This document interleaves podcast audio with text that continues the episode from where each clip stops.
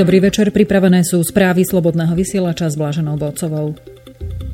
Rada Európy dnes oznámila, že v reakcii na akútnu hrozbu terorizmu v Európe prijala novú stratégiu založenú na prevencii, trestnom stíhaní a ochrane, zahrňajúcu aj poskytovanie pomoci obetiam teroristických útokov, informuje T A S R. Generálny tajomník Rady Európy Thorbjørn Jagland sa v správe pre médiá vyjadril, že treba zlepšiť schopnosť členských štátov tejto organizácie predchádzať terorizmu a bojovať proti nemu v plnom súlade s dodržiavaním ľudských práv a zásad právneho štátu. Stratégia Rady Európy je založená na existujúcom právnom rámci a stanovuje súbor opatrení a nástrojov na pomoc vnútroštátnym orgánom. V oblasti prevencie je treba určiť súbor ukazovateľov na posúdenie rizika, že teroristický útok môže byť vykonaný zo strany radikalizovaných osôb. V oblasti trestného stíhania bude Rada Európy spolupracovať s prokurátormi a policajtmi pri zhromažďovaní dôkazov. Podľa stanoviska Rady Európy sú potrebné usmernenia na posúdenie rizika, ktoré predstavujú odsúdení teroristi a na boj proti teroristickej propagande vo väzniciach v členských krajinách.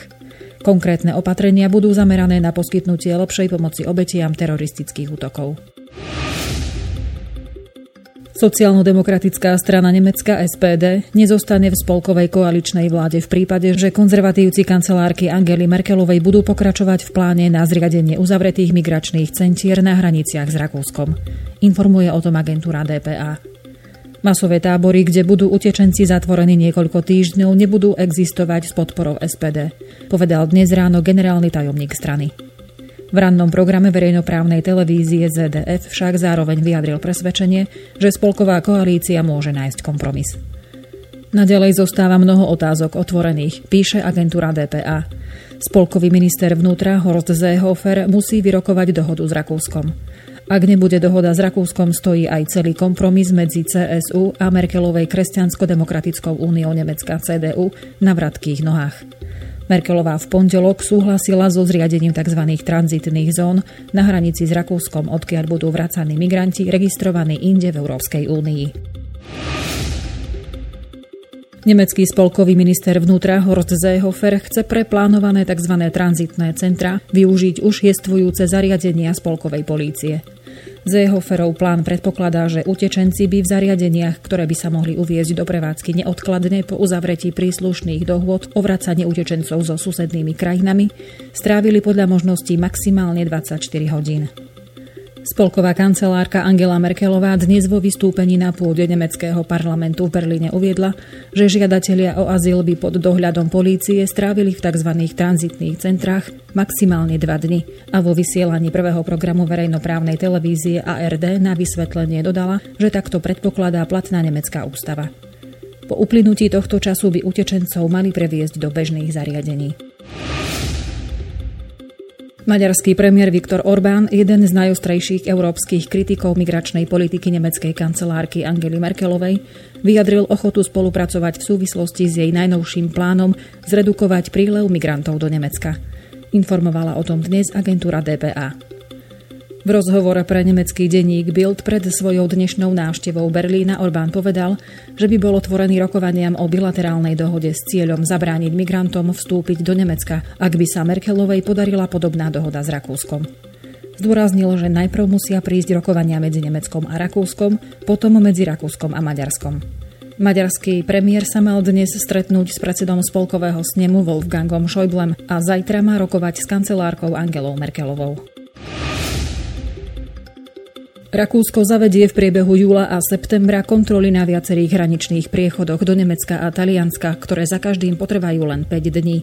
Pôjde pritom o dávnejšie plánované opatrenie a nie reakciu na kontroverzné zámery nemeckej vlády v oblasti azylovej politiky, uviedla agentúra D P A s odkazom na dnešné vyjadrenie hovorcu ministerstva vnútra vo Viedni. Dočasné kontroly sa majú týkať aj Brennerského priesmyku, ktorý je hlavným priechodom na rakúsko-talianskej hranici a prechádza tadiaľ mnoho turistov. Podľa citovaného hovorcu však nejde o to zdržiavať kolóny dovolenkárov, ale účelnú a účinnú kontrolu. Trasa cez Brenner býva využívaná i nelegálnymi migrantmi smerujúcimi z Talianska cez Rakúsko do Nemecka. Rakúsky kancelár Sebastian Kurz ešte v júni upozornil, že jeho krajina obnoví kontroly na hranici s Talianskom, pokiaľ Nemecko pristúpi k zamýšľanému vracaniu migrantov priamo zo svojej hranice s Rakúskom. Taliansky minister vnútra Matteo Salvini sa zasa najnovšie vyjadril, že by privítal opätovné zavedenie kontrol na južných hraniciach Rakúska, lebo viac migrantov podľa neho prejde nelegálne z Rakúska do Talianska než naopak. Stovky protivládnych demonštrantov sa zhromaždili dnes pred sídlom poľského najvyššieho súdu vo Varšave, aby vyjadrili podporu hodnotám právneho štátu, ako aj predsedníčke tohto súdu, ktorá má na základe novoprijatého zákona odísť do dôchodku. Kontroverzný zákon, ktorý vstúpil do platnosti v utorok, znižuje vek odchodu sudcov do dôchodku zo sedemdesiat na šesťdesiatpäť rokov. Predsedníčka súdu Gersdorfová však trvá na tom, že ústava určuje sudcom Najvyššieho súdu šesťročné funkčné obdobie trvajúce v jej prípade do roku dvetisícdvadsať. Európska komisia v pondelok oznámila, že začala v tejto súvislosti právne konanie proti Poľsku z dôvodu porušenia európskej legislatívy. Exekutíva EÚ sa už vyše dva a pol roka zúčastňuje na štrukturovanom dialógu s poľskou vládou práve v dôsledku obáv, že reformy súdnictva v Poľsku poškodzujú európske hodnoty týkajúce sa právneho štátu. V Rusku dnes pokračujú demonštrácie proti návrhom na dôchodkovú reformu, ktorá by o niekoľko rokov oddialila odchod Rusov do penzie, informuje ČTK.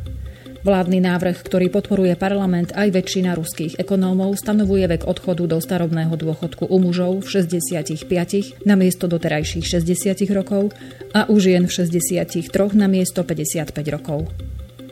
Sociálne citlivý problém sa ruské vedenie snažilo zmierniť načasovaním vládneho rozhodnutia, ktoré bolo uverejnené štrnásteho júna, teda v deň začatia svetového futbalového šampionátu v jedenástich ruských mestách.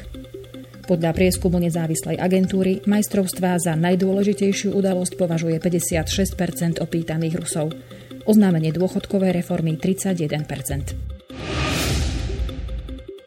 tridsaťdeväť percent Ukrajincov je presvedčených, že vojenská operácia armády na dosiahnutie rozhodujúceho víťazstva je účinný spôsob vyriešenia konfliktu v Dombase. Naopak tridsaťdva percent je presvedčených, že to len zhorší situáciu. Vyplýva to z prieskumu verejnej mienky, ktorý realizovala a dnes zverejnila výskumná spoločnosť gé ef ká Ukrajina. Prieskum uskutočnila spoločnosť telefonicky, celkovo oslovila tisícdeväťstosedemdesiatpäť respondentov. Z nich päťstotridsaťšesť bolo z Donetskej a Luhanskej oblasti, z území kontrolovaných ukrajinskou vládou. Prieskum sa realizoval vo všetkých oblastiach Ukrajiny s výnimkou okupovaných častí Donetskej a Luhanskej oblasti a Krymu. Podľa agentúry Ukrinform prieskum taktiež ukázal, že obyvatelia všetkých ukrajinských oblastí považujú za zhoršenie situácie to, ak by došlo k prípadnej priamej vojenskej invázii zo strany Ruskej federácie. Francúzske orgány vyzvali dnes na upokojenie situácie v meste Nantes na západe krajiny, ktoré počas uplynulej noci zachvátila vlna výtržnosti a násilných potýčok medzi obyvateľmi a príslušníkmi polície. Nepokoje vyvolala smrť mladého vodiča, na ktorého vystrelil policajt, keď sa snažil vyhnúť kontrole, informovali agentúry á pé a dé pé á. Dôvodom streľby na dvadsaťdvaročného muža bolo podľa polície to, že pri pokuse uniknúť kontrole vrazil autom do jedného z policajtov. Viaceré francúzske médiá však citovali výpovede údajných očitých svedkov, ktoré policajnej verzii odporujú. Postreleného vodiča previezli do nemocnice, kde neskôr zraneniam podľahol. Podľa dé pé á išlo o hľadanú osobu, na ktorú bol vydaný zatýkač za účasť na krádeži, prechovávanie odsudzených vecí a členstvo v zločineckej skupine. Udalosťami v Nantes sa začala zaoberať prokuratúra, zatiaľ čo polícia začala interné vyšetrovanie prípadu použitia strelnej zbrane proti motoristovi. Do vyšetrovania prípadu dvoch osôb, ktoré prišli v britskom meste Amesbury do kontaktu s neznámou látkou a sú v kritickom stave, sa zapoja aj príslušníci protiteroristického útvaru britskej polície, informovala dnes televízia Sky News. Muža a ženu vo veku približne štyridsať rokov našli v sobotu v bezvedomí v ich dome v zmienenom meste v juhozápadnom Anglicku. Previezli ich do okresnej nemocnice v Salisbury. Prípad začala v utorok vyšetrovať polícia. Akou látkou mala byť dvojica otrávená, úrady zatiaľ neuviedli. Polícia tento prípad vyšetruje ako závažný. Kontakt s neznámou látkou bude vyšetrovať aj protiteroristická polícia. Vzorky neznámej látky odobrali a odoslali ich na posúdenie odborníkom v laboratóriu výskumu chemických zbraní neďaleko Salisbury. Nasledujú správy zo Slovenska. Európsky súd uložil Slovensku pokutu milión eur za skládku odpadov v Považskom Chlmci. Zaplatiť treba aj penále päťtisíc eur denne až do času, kým nedôjde k náprave. Súd už v roku dvetisíctrinásť rozhodol, že Slovensko porušilo európske právo, keď povolilo pokračovanie prevádzky.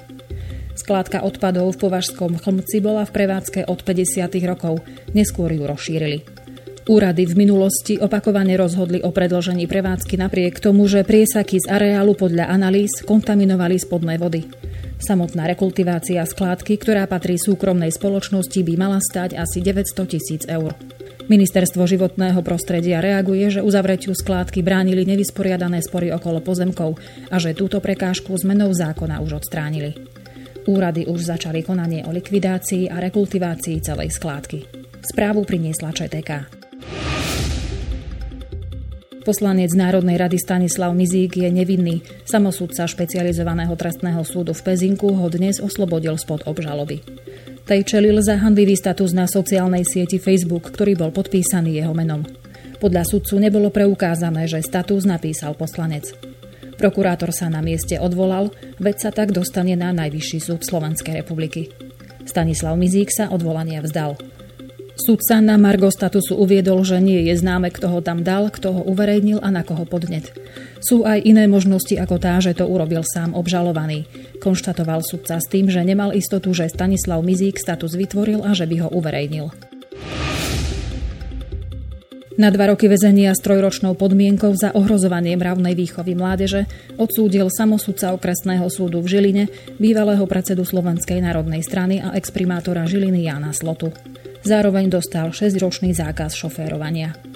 Samosudca okresného súdu Žilina mu uložil súhrnný trest odňatia slobody vo výmere dva roky s podmienečným odkladom na tri roky, ako aj trest zákazu činnosti viesť motorové vozidlá akéhokoľvek druhu. Zároveň boli zrušené tresty za predchádzajúce dve odsúdenia za prečin ohrozenia pod vplyvom návykovej látky a prečin podplácania. Trestný rozkaz nie je zatiaľ právoplatný. Dozorujúci prokurátor zváži podanie odporu proti trestnému rozkazu. Počas kontrolnej akcie v Nitre odhalili policajti oddelenia cudzineckej polície policajného zboru cudzincov nelegálne sa zdržiavajúcich na území Slovenska. Išlo o bezpečnostnú represívnu akciu s cieľom odhalenia nelegálnej práce zo strany príslušníkov tretích krajín. Štyria cudzinci, z toho dvaja občania Čiernej Hory, jeden Srb a jeden Macedónčan, sa na území Slovenskej republiky zdržiavali nad rámec deväťdesiat dní v rámci akéhokoľvek stoosemdesiatdňového obdobia. Za neoprávnený pobyt boli administratívne vyhostení a bol im uložený zákaz vstupu na územie Slovenskej republiky a všetkých členských štátov EÚ na dobu jedného roka s určenou pätnásťdňovou lehotou na vycestovanie. Na diaľnici dé jeden pred výjazdom na Hlohovec úradovali falošní policajti. Ako dnes informovala krajská policajná hovorkyňa v Trnave Martina Kredatusová, muž v čiernych nohaviciach, v tričku a šiltovke s nápisom Polícia si za prekročenie rýchlosti od vodiča vypýtal stopäťdesiat eur, alebo mu chcel zadržať vodický preukaz. Vodič uviedol, že peniaze pri sebe nemá a tak ho údajní policajti nasledovali do mesta po peniaze. Napokon zaplatil stodvadsať eur, ktoré odovzdal falošným policajtom bez akéhokoľvek dokladu. Polícia upozorňuje vodičov, že príslušníci policajného zboru vo väčšine prípadov riešia dopravné priestupky v rovnošate a majú označené služobné vozidlá. V niektorých prípadoch vykonávajú dohľad nad bezpečnosťou a plynulosťou cestnej premávky policajti špeciálneho dopravného oddelenia, tzv. Puma v civilnom vozidle, avšak aj tí sú oblečení v rovnošate. Toľko na dnes zo správ. Informácie boli prevzaté z portálov Aktuálne, Denník N, há en Online, Parlamentné listy, Pravda, Teraz a Webnoviny. Správy Slobodného vysielača tu budú opäť v piatok. Do počutia.